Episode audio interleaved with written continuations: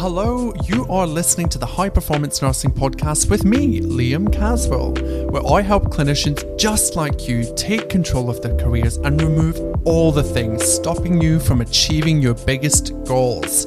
Let's dive in.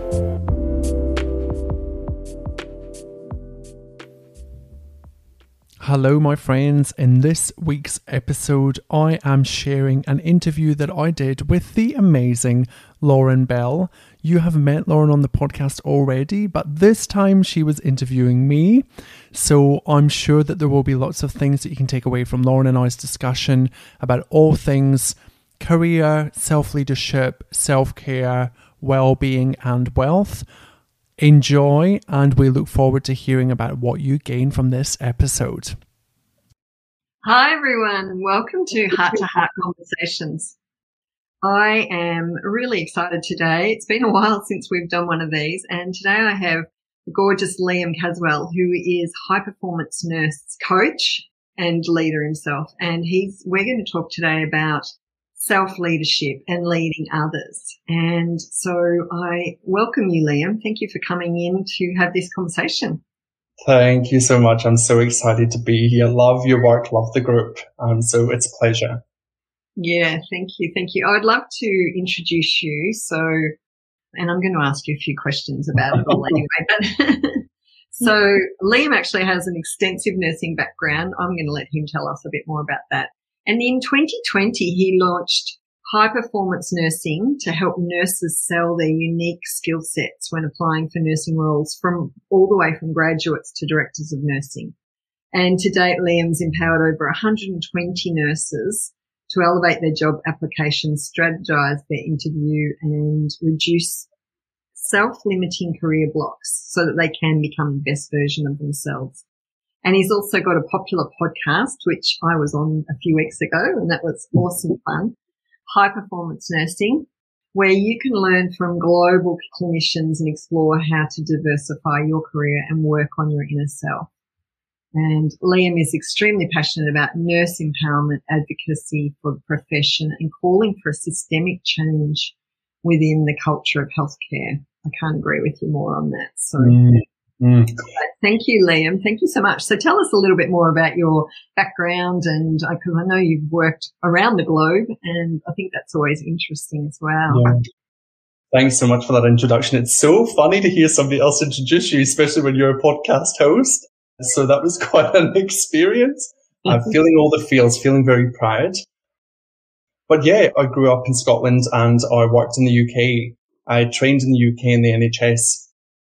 And I took my first job just outside London, and I worked in medicine uh, for a few years, and I moved into intensive care. And from there, I found my passion. Like, I loved intensive care. I loved being able to do the work and do it really, really well and look after those patients to the best of my abilities. I mean, go home feeling like it had, I had achieved something, rather than ward nursing where it was just chaos all the time. But since then, I moved to Australia. My partner's from Tamworth, so uh, country folks. And we, um, we moved to Sydney and then Canberra. And whilst I've been here, I've had so many amazing opportunities. Uh, working in an agency, working as a clinical facilitator, working as a teacher at the universities, um, marking, I'm sorry, students, if you're listening or watching, uh, for your grades.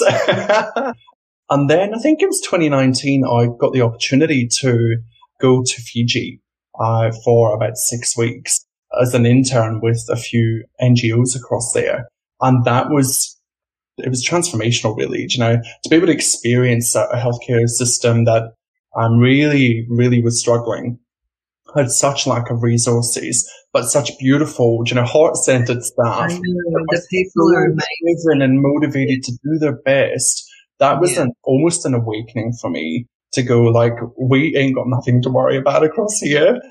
And in the N H S, uh, we are, this is luxury. And that was just so rewarding, working with people in the community. We'd go out like three, four hours out into the community and serve Fijian communities and do public health education and talk about sex ed and all of the things. And yeah, that was amazing. But you know, my key passions in healthcare are around leadership and empowering nurses to be their optimal self and to thrive within their careers.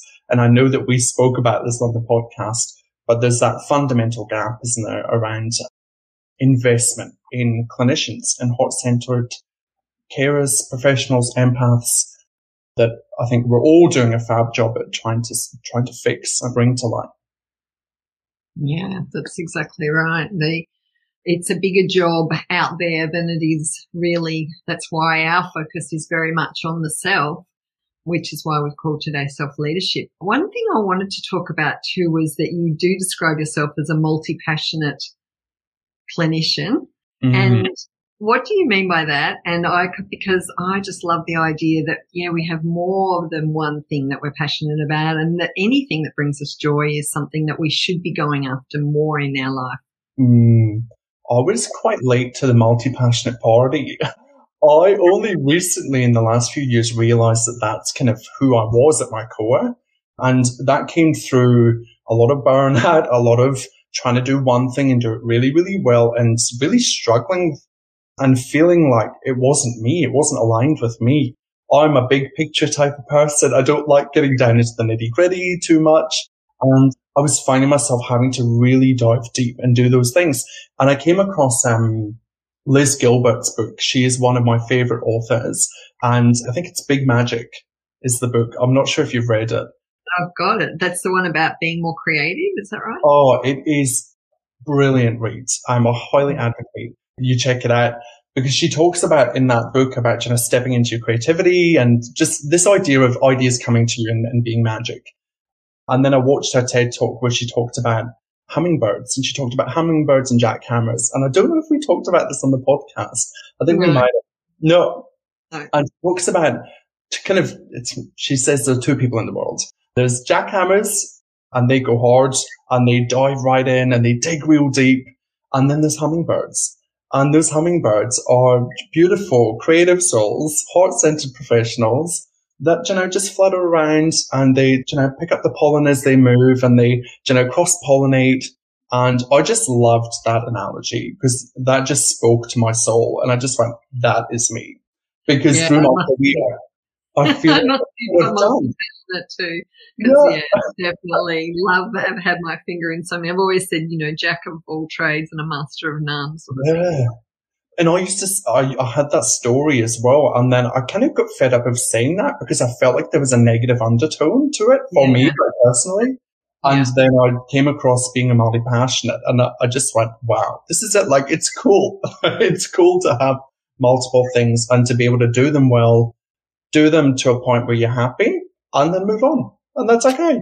The thing I love about that too is, you know, there's a big push at the moment or Well, not a big push. There's a, that's a, probably a pun in a way because it's moving away from the push, you know, where we, this pushing and striving to make things happen. And when, you know, even when we're up against all odds, you know, sort of toiling it and going hard.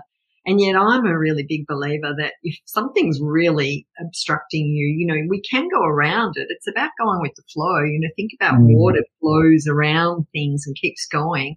And that's when we're sort of more in our alignment. We can more follow our passions. And, of course, when we're doing that, we can be more joyful, et cetera. So, mm. yeah, yeah, beautiful. Love it. So tell me, you know, self-leadership, what does that mean to you? Uh, from my learnings as like a nurse unit manager, a leader in healthcare, I think it comes down to just – it comes down to the individual doing the work and establishing a good understanding of who they are at their core. And obviously, we don't have that aha moment. It's a continual process. But I think that that self-leadership for me is about being able to understand who you are at your core, being able to coach yourself and manage yourself. And that self-coaching is super important. And realize where your strengths, your opportunities, you know, your lessons, like where all of those things lie, and how you can use them to your advantage to build the life that you want to live intentionally. I think it's a beautiful place when you can do that and start on that journey. Just even take the step. Just take the first step to unpack that for yourself so that you can create that life. Yeah, I agree. There was a quote that I thought I pulled it up before. It was, self-leadership is actively developing a confident sense of who you are, taking ownership of what you do and being intentional about where you're going. And they talk about it, you know, why that's so important as an employee. That's something that we should strive for. But I actually don't think it's just in our workplaces. You know, it doesn't matter whether we're working for ourselves, working for someone else, but it's our families, our relationships. It's everywhere in our life. And we yeah. take that self-leadership to actually be responsible for what's going on, the choices that I make. Is this good? Is this not? And I think the self-reflection piece is such an important part of it, as mm. long as we can move into a place of doing it without judging ourselves, which is, of course, where we come from, really. We look for what's wrong. And so that idea of starting to see your strengths and focus on them and build mm. them, know who you are through your strengths, is so empowering and so validating when you start to see, ah, is that why I do things that way, you know? Yeah, I think a big part of it that um, I didn't realize was a lot of unlearning. A lot of, you know, it wasn't necessarily learning a lot of new things. It was unlearning the social programming, everything that, I, you know, the stories that I've believed for the last X number of years, you know, that's what I needed to process. Yeah. And that's, I love asking people, like, what are you unlearning? Because I think it's a powerful question. Yeah, you asked me that in the podcast and I was a bit stumped, and I'd like you to explain it again, because to me, when you first start talking about that, that's a bit like the unmasking of, like, we think we're all these people, or we wear all these masks in life to fit in and to, you know, go with the rules of that particular place. But actually sometimes we're really censoring who we are, and that's actually really heartbreaking when we're not being true to ourselves and not being able to express ourselves sort of confidently or powerfully, or, you know, and even when it's with respect, I'm not talking about it overrunning other people, but when we're really fitting into others' beliefs about the way we should be, it's heartbreaking. In that place that you can't find yourself. You can't find yourself when you're living your life through other people's values and perceptions and projections and their egos and their trauma, you know, and you're making that your own. So I think what you said earlier, you know, before we jumped on, was that one hundred percent responsibility, I think, is a game changer. I yeah. think when you realize that no one's coming, no one's coming to pull you out of it, and you have to do it yourself, and that you are strong enough to do it yourself, that's, I think, when the shift starts to happen. Actually, that's exactly right. It's when we get to that point of, like, is this all there is, or is this what I'm meant to be putting up with, or whatever it is, whatever the thing is, which and it can often be, you know, disease or divorce or a death of someone, or, you know, some problem that happens in our workplace or in our money, or, and it doesn't really matter. But to that point where we go, you know what, I don't want this anymore. There has to be some other way. Mm. And it's funny, I've just written a blog post, which I haven't even um, promoted it yet, but it's basically about how do we learn who we are. And so, I mean, looking back on my list that I wrote in my blog of things like I've done, one of the best ones was Gallup Strengths, but I've also done Enneagrams and, you know, of course, astrology and numerology, and some of them are psychologically based and others are more like those types of things. But all of them in some ways have helped me to go, ah, that's why I do what I do, and give me probably more permission to just say, okay, I get it. That's really good. So what things do you use to help you to understand who you are and what are your values and your strengths? Yeah, that's a fab question. I love that. For me, coaching has been transformational. Uh, coaching has changed my life one hundred percent. And I, my first coach, said, let's do a D I S C profile and let's do a work through your D I S C. And all I can remember about that is that it changed my whole perception of what I love doing, because I was on this path of, like, I'm, I had a vision for my career that I wanted to be, you know, a leader, a director of nursing. I really wanted to have that ability to positively influence the system. Now, when I did my D I S C, it was like, oh my goodness, I am so out of alignment. And uh, what are you? Are you an I S? No, I'm a D. I think I'm a D, a D I or something. Oh my God, it's terrible. I can't remember off the top of my head. But it was less about, like, you know, obviously no one likes confrontation, but I had this real pull away from the confrontation. And in my personal life, it was very creative. Like, that was my core value.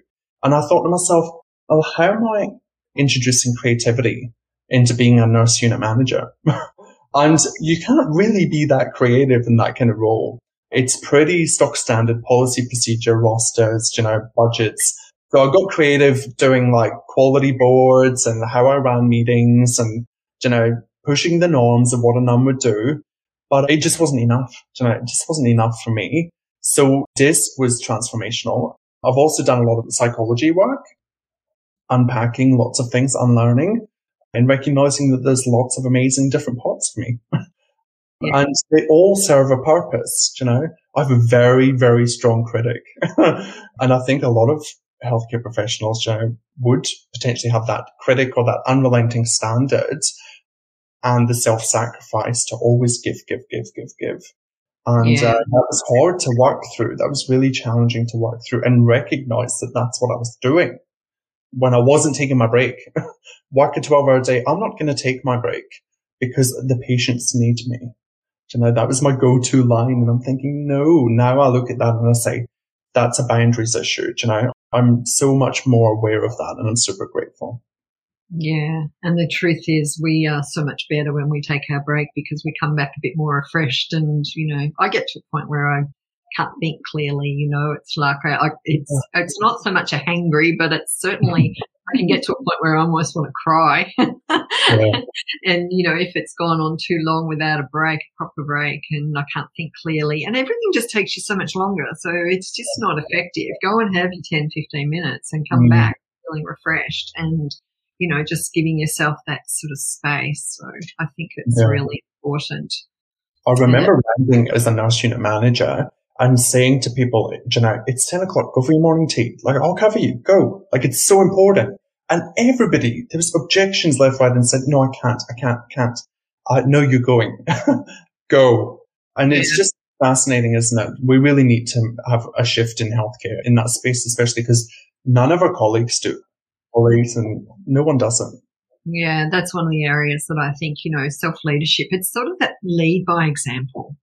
Mm. And so sometimes it is doing the things that you might not always find easy. It's easy to fit in with the norm and the culture and everything. But if, you know, a lot of the time people are feeling really unhappy inside about that, you know, and you hear it in the change rooms or the tea room or whatever, this idea of like, you know, I'm just doing so much and I don't feel appreciated for it. And yet it's really up to us to say, no, enough is enough, you know. And so when it comes to leading others, how does being a good self-leader, which and I think we, as we've said, we need to be a self-leader in all parts of our life. So how mm-hmm. does that transpose when we start needing to lead others as well? Yeah, I think it's the crucial first step. We've all had leaders that are not self-aware. We've all had leaders that are not, you know, they don't have a, a raised sense of their consciousness, and it's reflected in the work.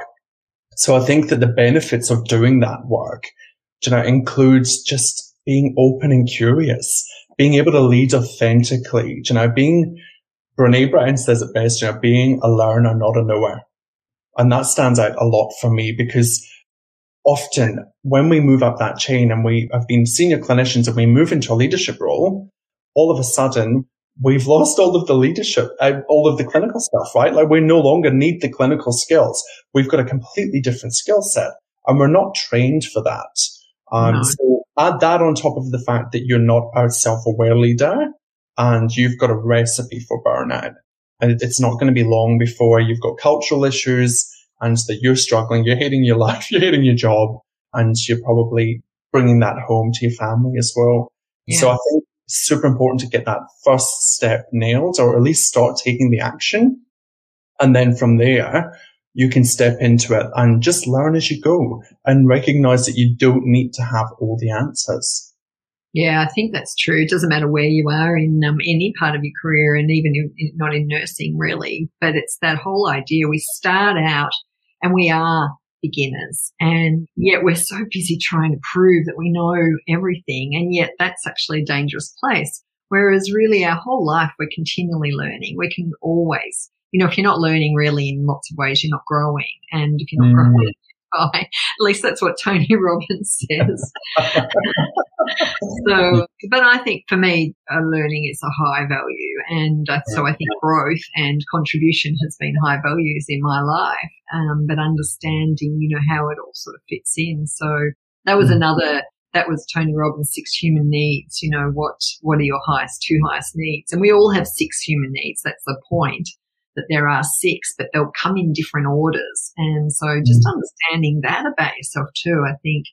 Anything that we can learn and understand about ourselves, because not only our values, et cetera, it just gives us that ability to start being the witness, so that when we are leading others, we can see, well, what's actually going on with me while I'm interacting with this other person, and and seeing them perhaps being reactive, and then sort of knowing, rather than just all escalating, blowing out, sort of having a, a higher perspective that you can oversee as well, and understand why you might be feeling a bit triggered, or your yeah, button's pushed or something, but without actually needing to act on it, but perhaps to look at it later on and go, okay, I didn't feel that great when Liam said that to me earlier, mm. you know, what's behind that sort of thing. And mm. if it was something that I needed to pull up with you later on, well, that could be okay when I've now sorted out some of my emotions and things like that as well.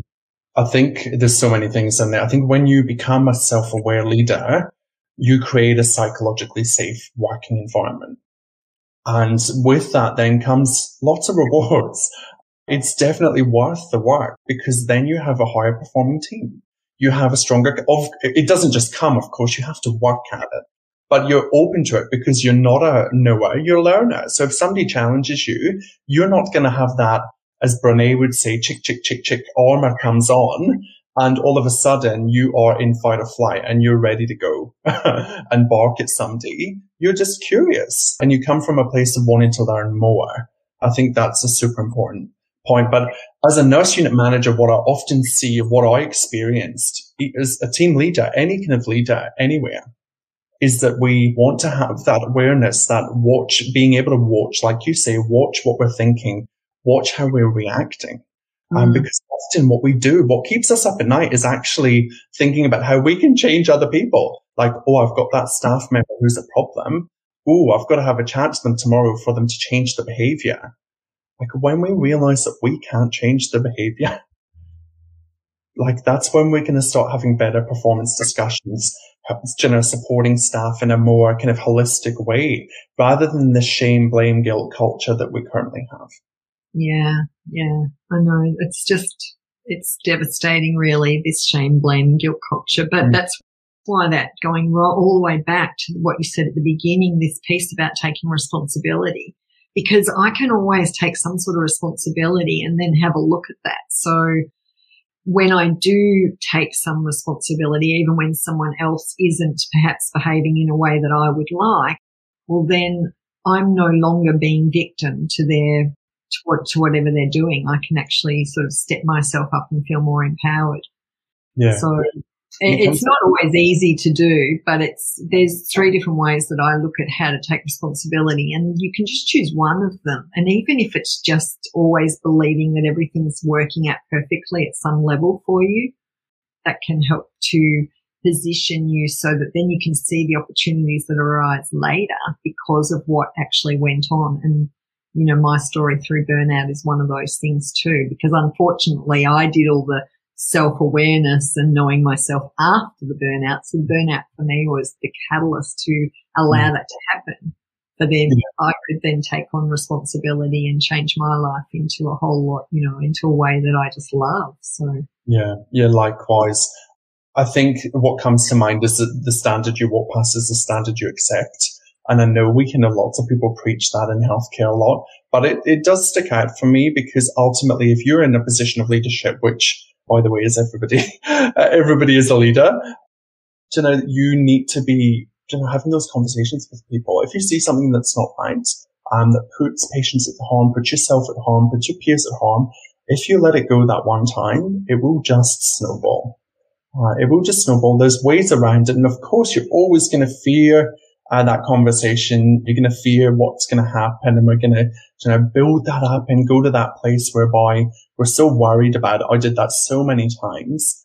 And I learned, I heard something this week about fear, an acronym that I loved, which was oh my God, fear is a fantasized experience that appears real. Yeah. Yeah. And, you know, like when you look at it like that, like, is this true? Is this story that I'm telling myself right now true? Yes yeah. or no? Black or white? Is it true? Is it not true? yeah. And from there, you can make an informed choice. And usually it's the meaning that we're making of it, and it's not necessarily true. And it came from Brené too. One time I remember her, it's a little bit off topic, but more about how we make the meaning of things. And she'd had a meeting with Oprah. She'd met Oprah and done a podcast or something, and it was fantastic. It was the first time that she'd ever done it, and she just thought it was amazing, loved her, loved everything about it, and was walking down the hallway and came past Oprah, who, well, actually she tells it as a story. Have you heard this one? Oprah then sort of, you know, grimaces and looks away. So Brené takes it all on board and says, oh, my God, she hates me. She hated the interview and all of that. And then when they discussed it, like, this isn't really true, but she was just giving an example. But she said, you know, what had actually happened was Oprah was walking down, stepped and hurt her knee, so she grimaced, you know.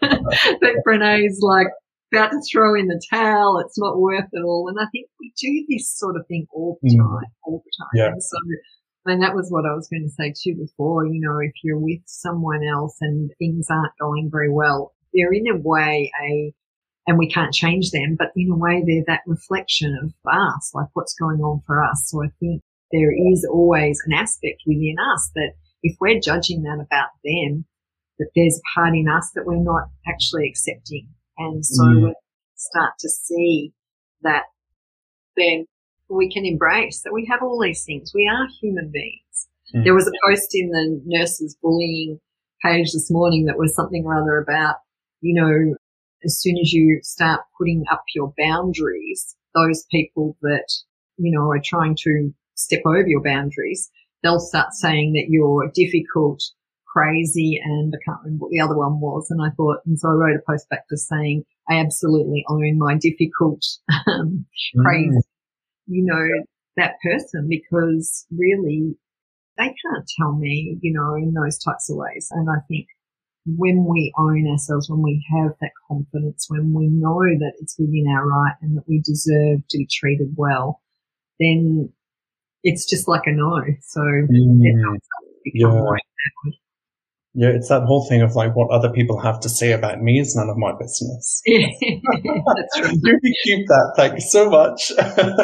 Actually, that's so true. That pulled me off the other day because, you know, I got a glowing compliment from somebody and that was great. I took all that on board, and then something happened that a response didn't work out quite as well as I'd hoped it had. And so suddenly I was like doubting myself, and then I remembered back to that, like, whatever people say about me is not important. I should take mm. none of it on board, really. That's part of the four agreements, and I think it's so true. Mm. It doesn't matter whether it's good or bad. It's like me knowing me is the most important thing, and not yeah being derailed. And I liked what you said earlier too, that, you know, we are all leaders, by the way, and I think anyone who's a caring professional particularly, and they're looking after others as well, it, and more of a leader than they actually accept or realise, perhaps, unless they've really owned that already. Mm. Yeah, you know, we don't necessarily need to be leading a team to be defined as a leader. You lead your patients every day. You know, you lead your four to six patients, and, and they look to you for guidance and support and safety and trust. And it's the same thing, right, just on a bit of a higher scale. The and same you- principles apply. Yeah, and if you think, you know, I believe, I'm not quite sure what the latest polls are, but usually nurses are, you know, one of the highest sort of trusted professions. Well, then mm. people look to you, well, what's she doing, you know, or he doing, what's the guidance, you know, in a sort of a subtle sort of a way that necessarily we might not be sort of broadcasting, but really just once again, this leading by example. Yeah, I think it's interesting because we have that like global title of being the most trusted profession. But when it comes down to the nitty gritty in the workforce, we have this discord, you know, whereby as a culture, we, like I said earlier, we're clinicians, we're great clinicians. No one teaches us how to be an educator, a num, you know, an aide on a don, an exec. No one teaches us that. So no. we have to go out and find that. And often it's not in the hospital. I could count on probably one finger to how many people in the hospital setting have actually provided some form of training and mentorship and coaching around leadership confidently, because yeah. it's a huge, huge gap. We think that because you're a great clinician, you'll make a great leader, and that's not always the case. No, it isn't. Um, so that is a great segue into what you're offering, Liam. So you've got a new a new offering out. So tell us a bit more about that. Yeah, I'm super excited. So I've done a lot of work in the last year around careers and getting people into jobs and, and roles, and worked with about one hundred twenty nurses. But I'm now shifting into a bit of a mix, but career and leadership. So as you might be able to tell, I am super passionate about leadership and helping clinicians fill the gap as they move up the chain so that they don't. It's kind of like a preventative measure. So they don't become burnt out, so that they have a real sense of who they are, so that they can pick up if they're multi-passionate or a jackhammer or a hummingbird and do their DISC profile. So I'm working through that over a twelve-week program, which I'm launching in the next few weeks. And I'm super excited about it because I feel like the transformations lie, you know, within. It's not necessarily about the how. How do you do all of this? It's about getting to know yourself a bit better and understanding the power that you have to be able to manage any situation.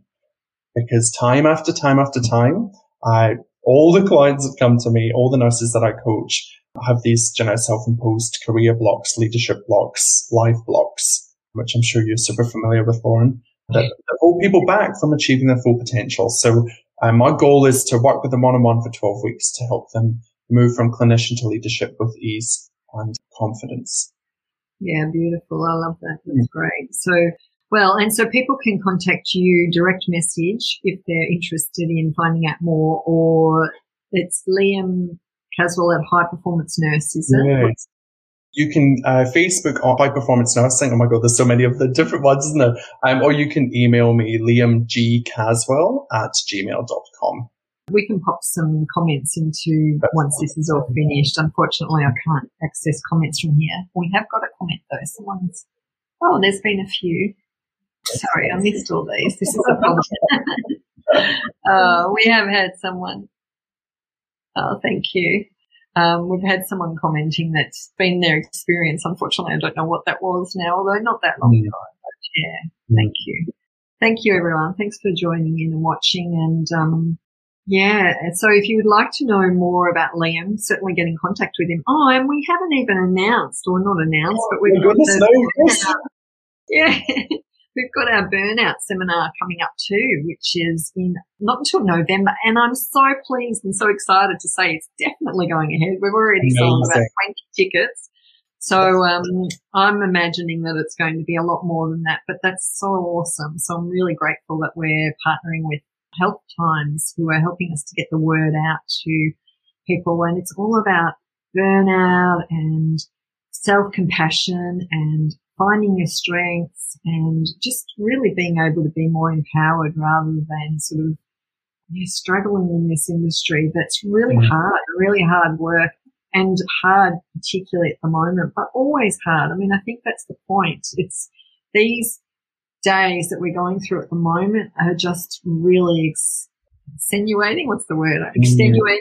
Mm. Oh, I don't know. Exacerbating. Exacerbating the problems that are actually within our work. And so both of us are really interested in empowering people from self first to be able to make changes in the healthcare. Because to me, I don't think it's a job that can really be done from outside in or top-down approach. I think we have to come at it from bottom up and start demanding and commanding that we be treated really well and paid appropriately, and also recognised for the value that we bring. And that doesn't mean that we martyr ourselves in the process. I love that. Yeah, I couldn't say it any better than that. It's this uh, event. It's, it's going to be fab. The burnout event, and I'm super grateful to be part of it. I'm so excited uh, to dive yeah. into self-leadership and, and exploring all the things with everybody that's coming along. Yeah, fantastic. I um yeah, so we've got five speakers and Liam's oh, lost it.